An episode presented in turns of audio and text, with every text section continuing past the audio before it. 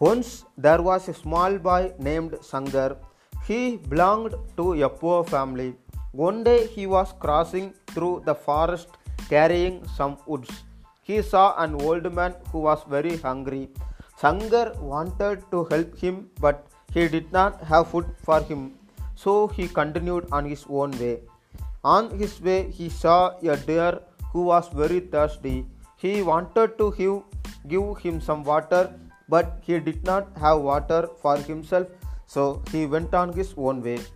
Then he saw a man who wanted to make a camp, but he did not have woods. Shankar asked his problem and gave some woods to him. In return, he gave some food and water. Now he went back to the old man and deer and gave some food and water to old man and deer. The old man and the deer were very happy. Sangar then happily went on his way.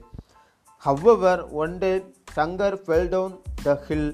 He was in pain, but he could not move, and no one was there to help him. But the old man who he had helped before saw him. He quickly came and pulled him up the hill. He had many wounds on his legs. The deer whom Sangar had given water saw his wounds and quickly went to the forest and brought some herbs.